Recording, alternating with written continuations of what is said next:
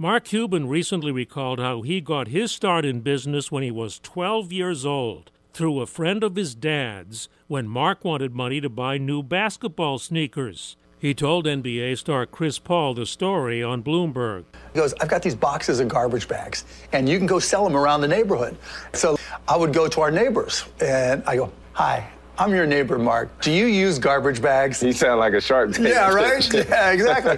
and of course, everybody uses garbage bags. So Right. I'll never forget, they cost me three bucks for a box of a 100. I would sell them for six bucks, and I would just take them to them whenever they needed more garbage bags. That taught me to be confident. And that taught me that selling was helping, not convincing.